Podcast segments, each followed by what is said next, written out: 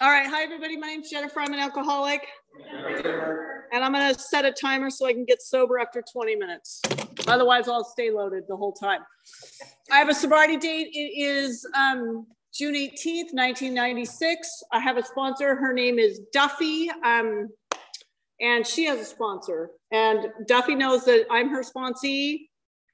And uh, her sponsor knows that Duffy's her sponsee. All right. Sorry, guys. I'm trying to arrange this. There, perfect. Okay. You can see me from just like the chin up. I have no hands. Sorry, that's really bad. I'm like ADD. I'm like, okay, let's play with the Zoom. All right. So um, the book tells me I'm supposed to describe to you guys in a general way what it was like, what happened, and what it's like today. So um, let's go. I'm, I was, you know, a really little kid one time in my life. Um, no, I'm kidding. Um, I grew up on the mean streets of Corona Del Mar. Um, very, very tough life. You know, we had a Ferrari in the garage, and my mom had a Mercedes, and my dad worked 16, 18 hours a day and drank a lot of wine. And my mom had really bad migraines and, and took a lot of pills. So from the time I was 12 years old on, you know, my parents were raging at each other, and um, and and so my rebellious streak in me for whatever reason is I turned punk rock. And I started going to punk rock shows, 1980, 1981. You know, I'm a punker. You know, there are no punkers in Corona Del Mar. There are some in Newport and a lot in Huntington and Costa Mesa. You know, all the Persians had just come because um, Iran had gone back. Uh, the Shah of Iran had left, and and so the Ayatollah came back, and so me and my little punk rock friends would have our faces, you know, really white, and we'd have like a little cross drawn right here, you know, our anarchy A, and we'd go down to PCH and MacArthur, and we'd stick our little thumbs out, and uh, the Persians would pick us up, and they pick us up in their limo, and they're like, "You want rum and coke and cocaine?" And we're like, "Sure, whatever, we don't care." Um, and they would drive us to the cuckoo's nest, you know, and they were like, "You guys want to party?" And then we pull up to the cuckoo's nest, they would like push us out of their limo, you know, because it was a pretty scary place and, um, you know, I was just, it was my place. I found my people. It was loud. It was angry. Um, I was loud. I was angry. You know, I grew up in a house where my dad yelled all the time and my mom cried. And I'm looking at these two beautiful role models. And I'm like, who do I want to be like? And I'm like, I'm going to be like my dad. So I became a bully, a threatener, and an intimidator. And that's just how I lived my life.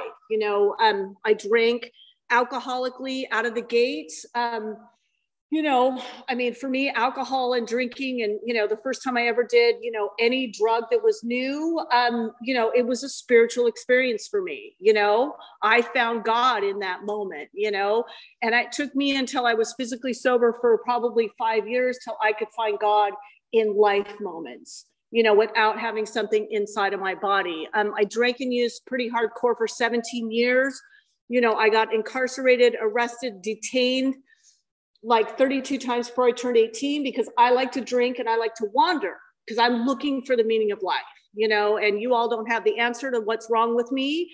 And it's quiet and the fire's going and it's boring. And so I'm going to go look for something more exciting because I'm afraid that I'm missing out on something. So I like to drink late at night. I like to drink in bars you know, I had a fake ID when I was like 16. And, you know, when you're 16, you shouldn't be responsible if you're drinking because you lose purses. So I had like, if you go, if I go get a driver's license, I have like five aliases. And I'm like, yep, that was my name. That was my name, you know, because I would get a fake ID and it was Jennifer Lauren Lee and Jennifer Desiree Brandon. And there's a couple, I'm like, that's not me. I never use that name, you know, but I, I mean, what am I going to do? Um, so yeah, I like to drink. I like to wander. Um, I like loud music. Um, I'm a total train wreck. I stopped going to school at 15. I was a straight A student my whole life because I'm really smart.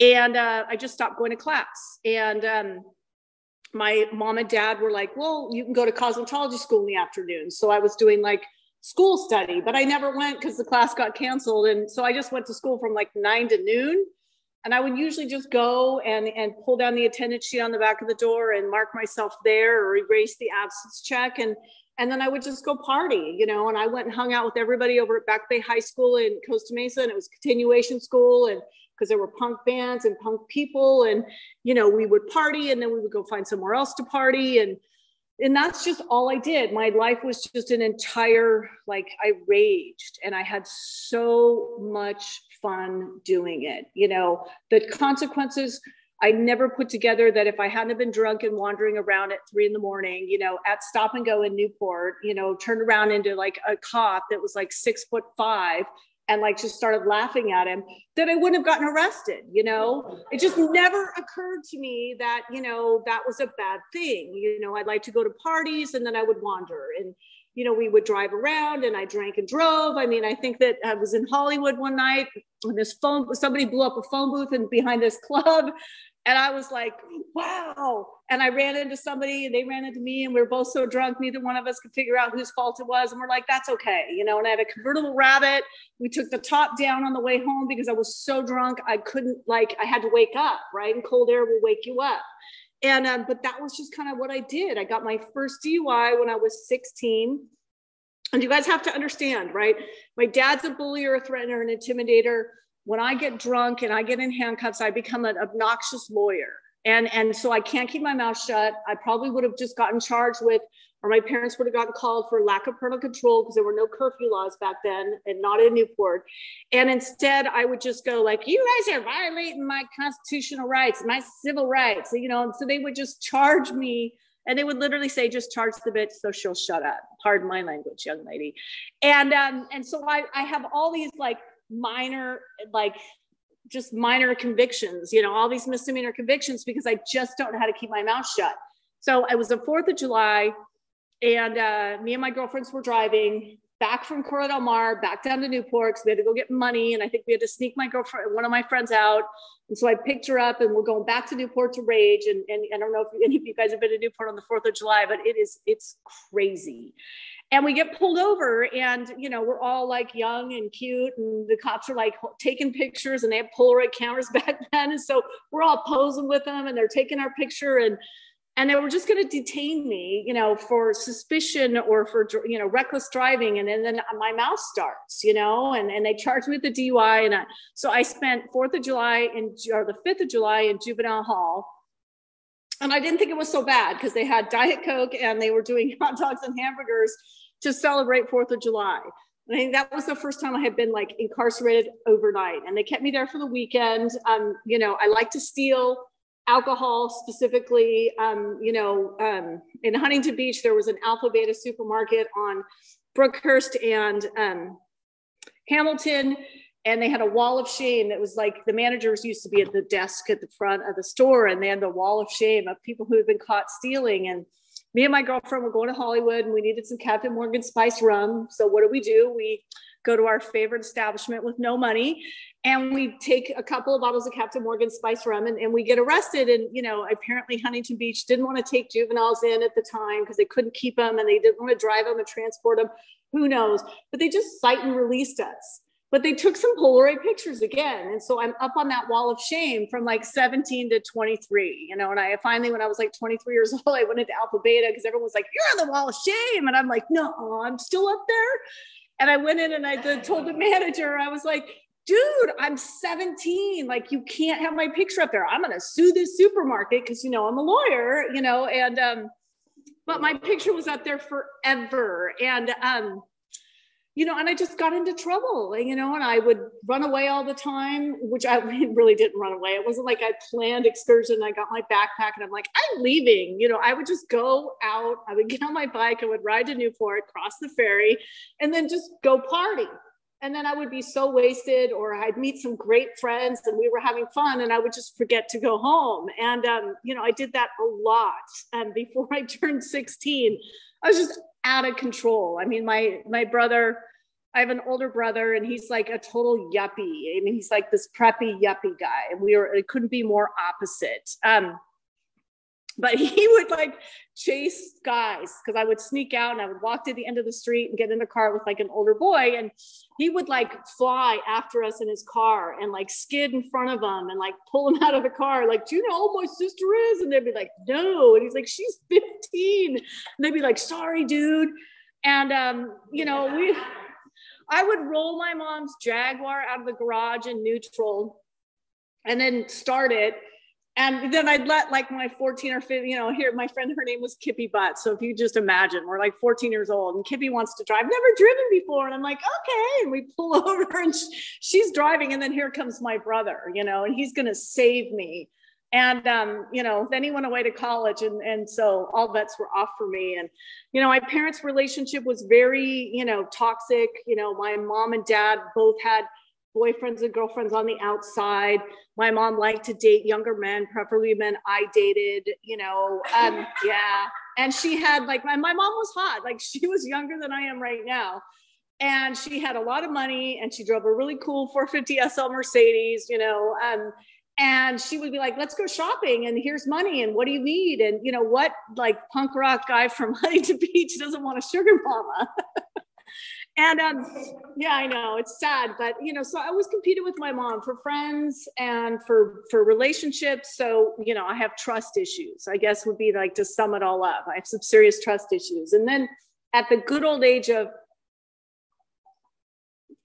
18 or 17, my parents moved me out and they put me up in a, an apartment on PCH and um, 7th Street in Huntington Beach. So those white condos right on the beach, like for the summer. And I'm living with my uncle and he was a little overweight and he would pay me five bucks a pound. And, you know, I swear to God, he that son of a bitch lost like 70 pounds over that summer because I was like, no, you can't eat that because it was $5 a pound. And, and that's how I like survived. And I partied my, you know what off and, and I met a boy and, and that boy, uh, you know, uh, that boy wasn't really employed um, legally. Um, and so we became pharmaceutical sales reps for some Colombians. And um, and I did that off and on for you know 10 years, um, really successfully in the beginning. Um, I had a great time. You know, I had a bodyguard because I was a, you know, obviously an alcoholic drug train wreck. And so they had someone that would babysit me because if I drank too much, you know, then I, I would lose things and forget things. So they hired a bodyguard and and he was like a black belt in karate and he never wore shoes and and people would go why don't you have any shoes on and he'd be like um and he goes, Are you sure you want to ask that question? And he's dead serious. And he's little guy, like you would never think when you looked at him. And he goes, Are you sure you want to know the answer to that question? And people are like, Yeah, yeah, yeah. And he would just he would just round kick him and drop him to the ground. And he'd be like, They're not going to ask that question anymore. And I'm like, Okay, great. And we'd show up and and people had just finally started like freebasing cocaine and and you know so um you know i'm you know guys thought girls would do lots of girls would do stuff for that. And um, i would show up and they were like hey will she move for this? And they just he'd just shake his head and go oh man you know you're gonna regret that. And i would just like open up my jacket and pull out like you know a couple of kilos of coke and be like what? And um i got arrested. And then um, under an alias, of course, because I had a fake ID. Jennifer Desiree Brandon is a, is a convicted drug trafficker. they know it's me. Um, and and then two weeks later, I got arrested again, and I got arrested with a thousand grams. And then two weeks later, I got arrested with another thousand grams. And and um, one was under an alias, so they didn't know. They didn't put the cases together until my mom decided to let them know that, um, because I interfered with you know a relationship she was having with somebody and I, I put a stop to it. And um, so my mom kind of threw me under the bus and, and you know, kind of got medieval, so to speak, um, with regards to our relationship. And, you know, that was kind of the downward spiral for me. Um, you know, my boyfriend was locked up. He didn't get out. I did. Um, I had a Jaguar, like XJ6. I had an Austin Healey. I had a lot of cash and I had nowhere to live. And, um, and I met these girls, Becky and Debbie Parker, and, and I moved into the Parker's house and, you know, their mom didn't even bat an eye. And it was me and, and cousin Rhonda and Becky and Debbie and, and Betty was their mom. And she didn't even like, you know, who are you? Nothing like that. You want some food? And, you know, sure. Yeah. How long are you going to stay? No problem. Whatever you need. And, you know, I, I partied and, and got into all kinds of trouble again. I got my next DUI. I was 19. I was sitting in, I was in my, uh, my Austin Healey and I was on the 55 freeway and I was sitting on two bottles of schnapps, empty schnapps, because I couldn't see over the dashboard because they're really long dashboards on the front. Of, I mean, really long um, hoods on those cars, and I just needed to be a little bit taller so I could see. And I fell out of the car and and just laughed. And you know, I'm good when I'm you know when I surrender to things. I, I actually really do a good job surrendering. And I was like, I'm guilty, you know, and um.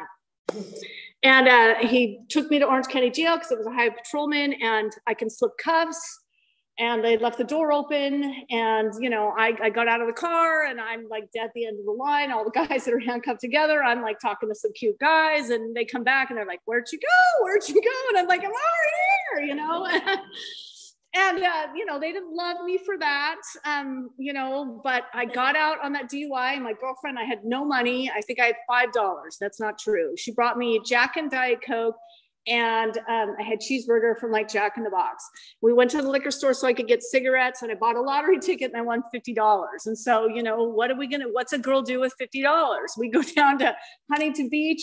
There was this uh, metal radio station called KNAC, and it was like a strip club on the beach. Okay, and we go to KNAC Beach on the south side of Huntington Beach Pier, and we rage all day. And um, you know, that was my experience with the DUI. And I was 19 and my first DUI didn't count. You know, when I went to court, um, there was a lawyer in there and he got this guy um, off of a trafficking charge um, because he wasn't Mirandized in English. You know, he was Mirandized in English, not Spanish. And I, I chased him out of that courtroom and I was like, I need a really good lawyer. I got a lot of problems right now. And, and I found a lawyer named Roger Agajanian. He was a phenomenal lawyer. Um, I worked for him. He had a couple of bobcats. You know, somebody had given him his payment. I would feed them chicken and chicken and brown rice. I worked at the law office right around the corner from Santa Ana Court. And he represented me on all of my cases. And, um, you know, had I been able to show up for court because the progression of my disease had gotten so severe that you know I was incapable of showing up on time for court. You know, and I would call like, "Hey, I slept, I overslept, you know, sorry. And they go, oh, well, just come in. Well, don't ever believe the bailiff because they took me into custody when I came in. And, you know, that honestly, that probably saved my life because I was on such a bad march at that time. My alcoholism had progressed so far. You know, I was like, my, my stomach was like distended, you know, I had a kidney infection. So I was always bright red you know, and I was very sensitive in my kidneys. So if you touched my back, I would like wince in pain. Um, and I was, you know, I got 30 days in jail and I got out of jail on, on Christmas Day. And instead of going to my parents' house to celebrate Christmas, um, you know, I had this girl, Wendy, pick me up, who's still my best friend, by the way. I mean, she came to court with my mom because they met when they were working at Bullock's um, for Christmas help because my mom wanted a discount.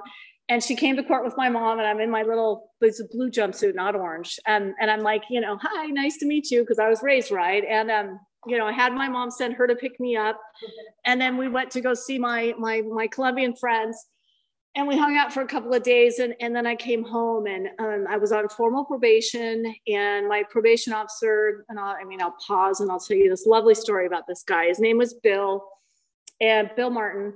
I've been on probation, just so you know, from 13 to 34. I had like two years off, and that was it. I had been on continuous probation from 13 to 34 and um, Bill Martin had like Coke bottle glasses. They were so thick that when you looked at him, he had really blue eyes and his eyes looked like this big.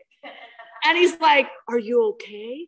And I'm like, you know, looking at those eyes, and you want to be truthful with those eyes because they're just giant blue eyes. And, you know, he believes me. And, you know, no one had looked at me and, like, are you okay? And, like, literally meant it. And I was like, no, I'm a mess. I'm going to test dirty.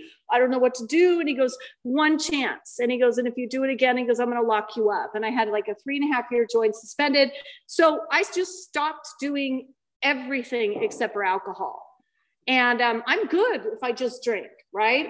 I can roll. Um, I can I can get a job. I mean, I so I got a job at I worked at Neiman Marcus in Fashion Island. Perfect job. You work, you know, nine to five, nine to six. On Sundays, it's 12, you know, I think 12 to five, but you got to be there 11. And, you know, I think now and 11 a.m. was such a struggle in my 20s to get to work at Neiman's for a Sunday shift and um, I would throw up, and I love. I get so violently hungover that you know I I throw up for like two days, three days.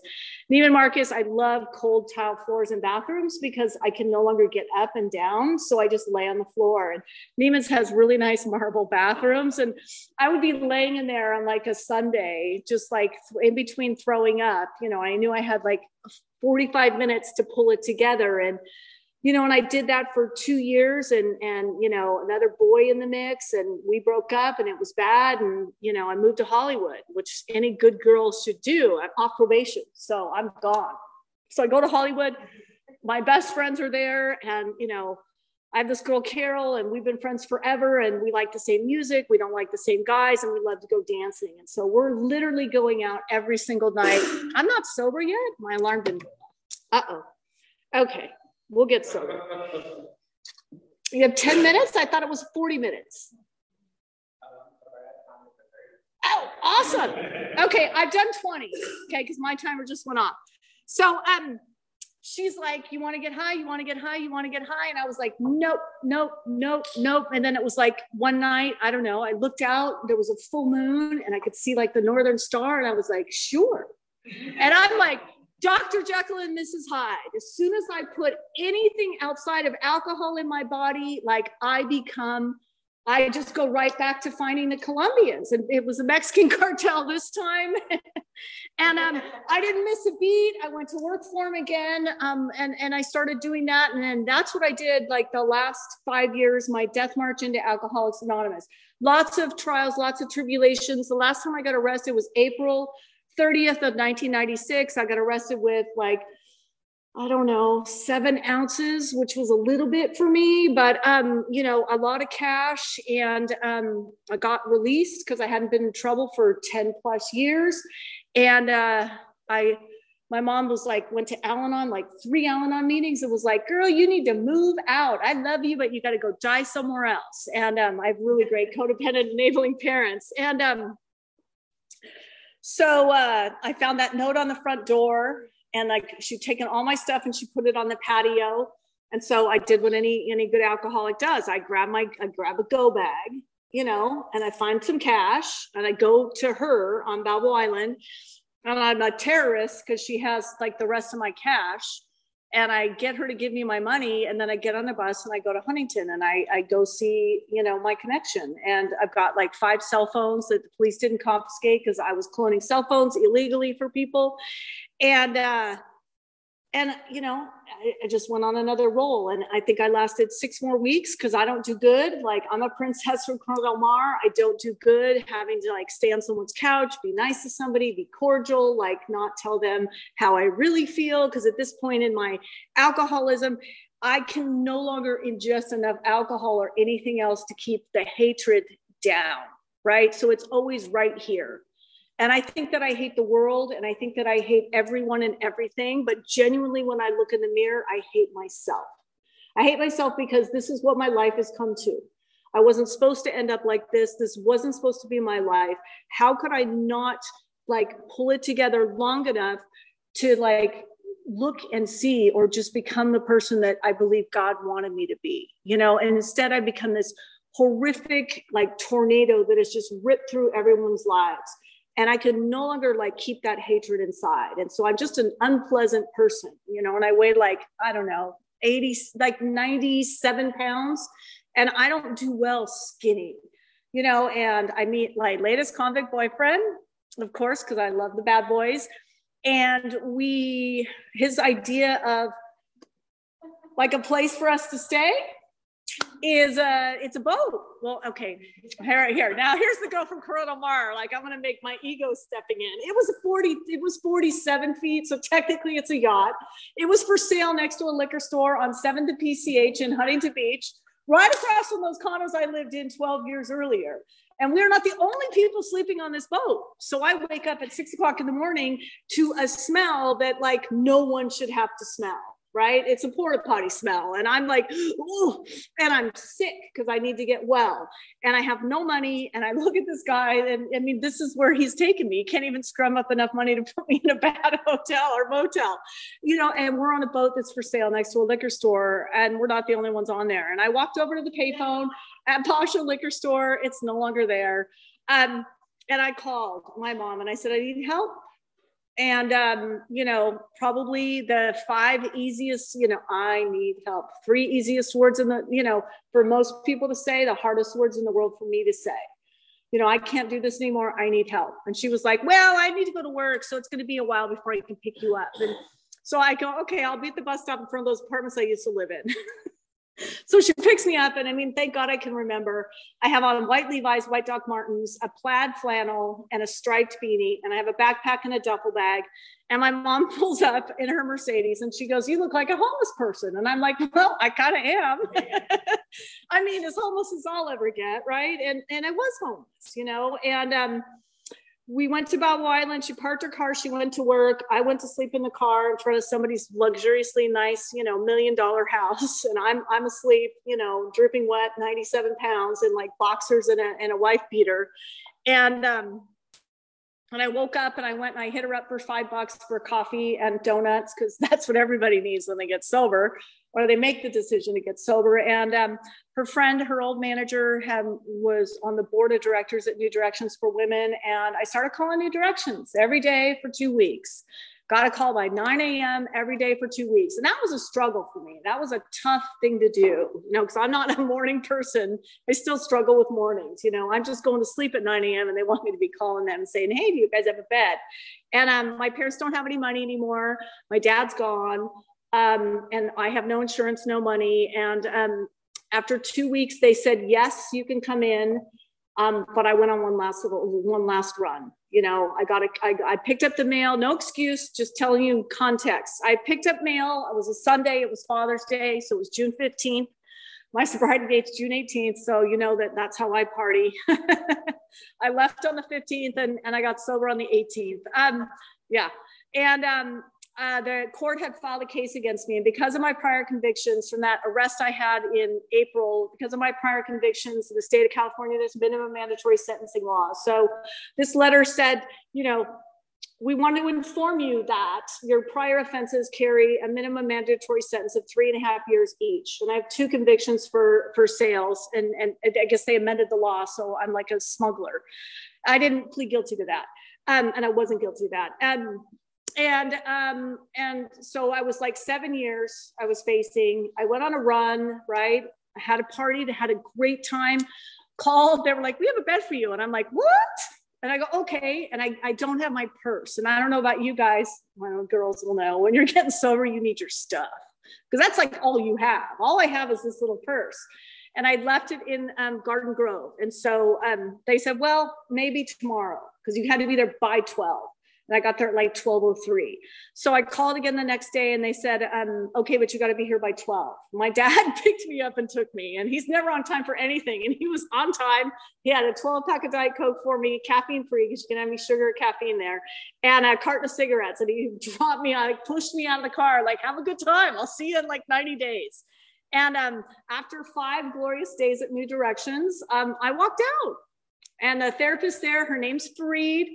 Um, I've shared this at every AA meeting I've spoken at for the last 20 plus years. Um, I actually got to speak to her two Octobers ago. Um, uh, finally, somebody knew her. Um, and she told me as I was walking out the door with my, you know, duffel bag in my backpack, you know, you're going to go get drunk and you're going to go get high. And I was like, I'll show you, lady. And, you know, just my pride, my ego, just despite her, I stayed continue. I've stayed continuously sober since the first day that I came into Alcoholics Anonymous on June 18th of 1996. And I did not get drunk or loaded when I walked out of there. I walked four and a half miles over to my mom's condo. I conned her into like, I'm going to go into a sober living. And, you know, she goes, I'll give you three days. And I had three days I went into a sober living. And, and I've been sober ever since. And I haven't done anything right. I have done everything you could possibly do wrong in Alcoholics Anonymous except for pick up a drink right? Doesn't matter what my circumstances are, my sobriety isn't dependent upon my life circumstances. I can be broke, I can be happy, I can be in love. My sobriety doesn't depend on what's going on around me. My sobriety is separate from what's going on in my life. Okay. And I, I don't know how or why that worked. I just know that when I came into Alcoholics Anonymous, I heard people laughing and I found hope. And I had been so hopeless for so long that I was just dying inside. And I came into a room full of people at the 5:30 fish out of water meeting in Newport, and that's the meeting I got sober in. I went to that meeting every single day for I think 5 years and then I went to UCLA And then when I came back, I went every single day again until I was 16 years sober. You know, that's where I got sober. I got I got loaded with half the people in that room, you know, and now it's their kids because there's a lot of younger people, you know, because I'm old now. But um, I got high with their parents, like, hey, you used to get loaded with your dad, you know, and he's like, yeah, yeah, he's told me about you, you know, and and um like, oh, it can't be good. It can't be good. Because I'm always crazy. You know it's bad when you're the crazy girl that people kick out. And I'm like, I never thought I was crazy, right? Everybody used to always say I was crazy. And I never thought I was crazy. And then finally, when I kind of was crazy, people stopped saying I was crazy. And then I was like, I know I'm crazy now. I'm freaking crazy now. I'm legit crazy now. I was just wild, out of control, fearless, you know, and I was totally fearful. So I'm sober and I got this lovely court case. Yeah. Thank you. And um, so I'm going to court every other week for the first year I'm sober. And I don't know about you guys, but going to Santa Ana court is a pain in the you know what. Okay. And I got to go there every other week. You know, I started in um, Huntington and Muni court, and they offered me like, I think 90 days in treatment. And I was like, oh, I'm going to go to the box because I won't get found guilty. And I get to Superior Court, and then the first offer they give me in Superior Court is 10 years. And I'm like, oh crap, I should have taken that 90 days of treatment. But, you know, I was like, eh, I don't know if I want to be sober, right? My first day in court, I had a toothache, and then um, my back was out. And my mom picks me up because she's a good codependent mom, takes me to court. And she's like, after court, she goes, Where do you want to go? Do you want to go to the chiropractor or you want to go to the dentist? And I'm like, but Venice, you know, because vanity's a great thing, you know. And I had to, I just had him pull the tooth because I didn't have money, and you know, I have like 22 teeth, which is not very many teeth. I started out with a lot. Um, uh, so I'm sober and I'm going to court and I'm there every other week and I get a job and then, you know, I don't like the manager and I just go get my nails done for lunch and I don't come back, you know, because I haven't been really taught how to be a responsible, productive member of society. I have a lot of sponsors that I do one, two, and three with because, you know, that's okay. They want to take me to coffee, take me to a meeting. Let's get the book out. Let's work one, two, and three. I'm like a rock star at one, two, and three, but I'm not going to do a four step with anyone. And I'm at the Newport Club, and there's a speaker meeting on Thursday night. And it's the old Ebell speaker meeting. And there's this tiny, petite, demure brunette, and she has big blue eyes. And maybe it's the big blue eyes. It reminds me of Bill Martin. Um, she's got big blue eyes and she's ladylike and she's petite and she's demure and she talks like this and she's just got this but the stuff that came out of her mouth her story i mean you know it's right at the newport club's right across the street from the fire station and then in the middle of her pitch the ambulances go off and she just stops and she goes oh, don't you just love it when they save you? And i was like what? You she goes, yeah, my idea good time was to, you know, drink a gallon of vodka and take a couple of Thorazine and see what hospital I went and what had come out of what orifice. And I was like, no way, because she doesn't look like her story. And that woman inspired me, and I asked her to be my sponsor. And I did a fourth and a fifth step with her um, two weeks after that. So I'm a year and a half sober. Um, and I do a fourth and a fifth step with her. Well, I'll backtrack. The court case, 11 months sober. I get in front of a different judge we we have a bench trial which i didn't had never even heard of where the judge like we have an expert witness they have an expert witness my expert was our expert witness can't testify because I had cash on me that I had gotten from you know a possession of a firearm and I'm a convicted felon. So he didn't feel comfortable testifying. So we just grilled this guy. And you know he sent him like 300 questions to ask and a lot of it was about alcoholism and addiction. And did you ask her? Did you notice you know is this a recurring problem in your hood? You know all kinds of things. It wasn't good. The judge wasn't happy you know, but every time I get arrested, and if you're new and you're out there, you know, um, I always say I'm not guilty. It's personal use.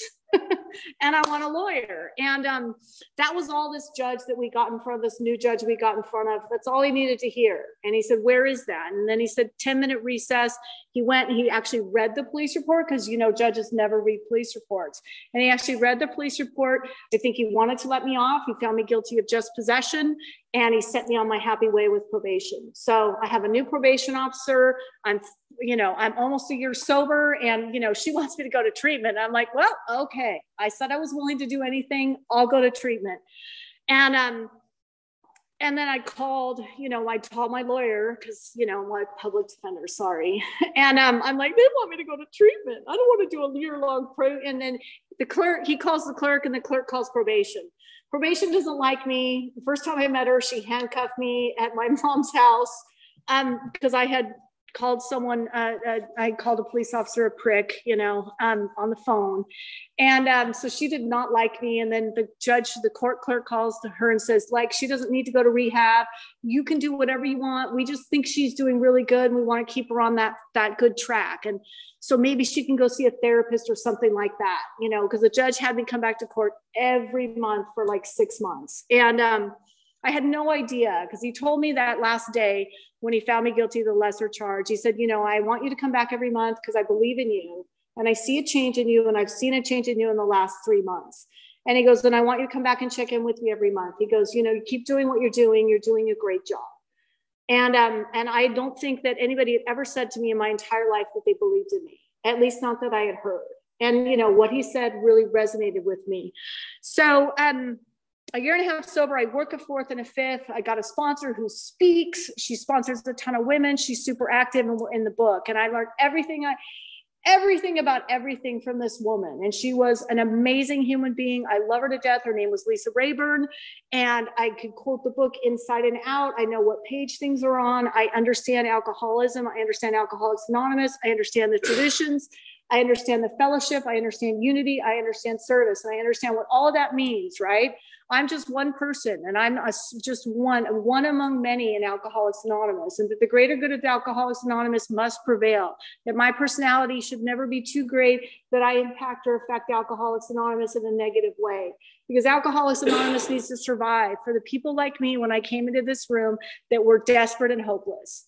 And that's the only thing that I ever want to do here is carry a message of love and hope from Alcoholics Anonymous. My everybody's story is different but we all suffer from the same thing. I'm bodily and mentally different than my fellows. When I drink the first drink or the first sip of alcohol, I, I, I cannot control what happens to me next. And I drink because I essentially like the effect produced. That's it.